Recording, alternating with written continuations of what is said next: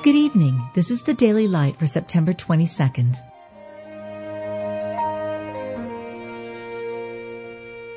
Be thou my vision, O Lord of my heart, not be all else to me, save that thou. O my Father, if it be possible, let this cup pass from me. Nevertheless, not as I will, but as thou wilt. Now is my soul troubled, and what shall I say? Father, save me from this hour. But for this cause came I unto this hour. I came down from heaven not to do mine own will, but the will of him that sent me. He became obedient unto death, even the death of the cross.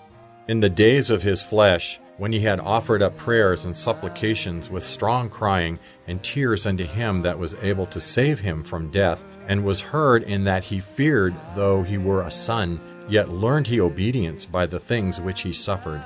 Thinkest thou that I cannot now pray to my Father, and he shall presently give me more than twelve legions of angels?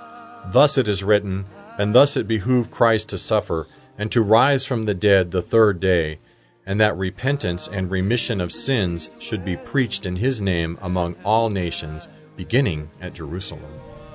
You've just been listening to the Daily Light, a daily morning and evening devotional of Scripture compiled by Samuel Bagster and published in 1825.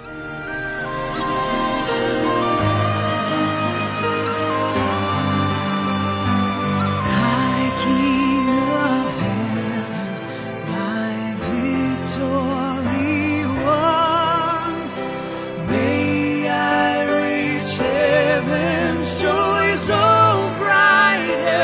sun.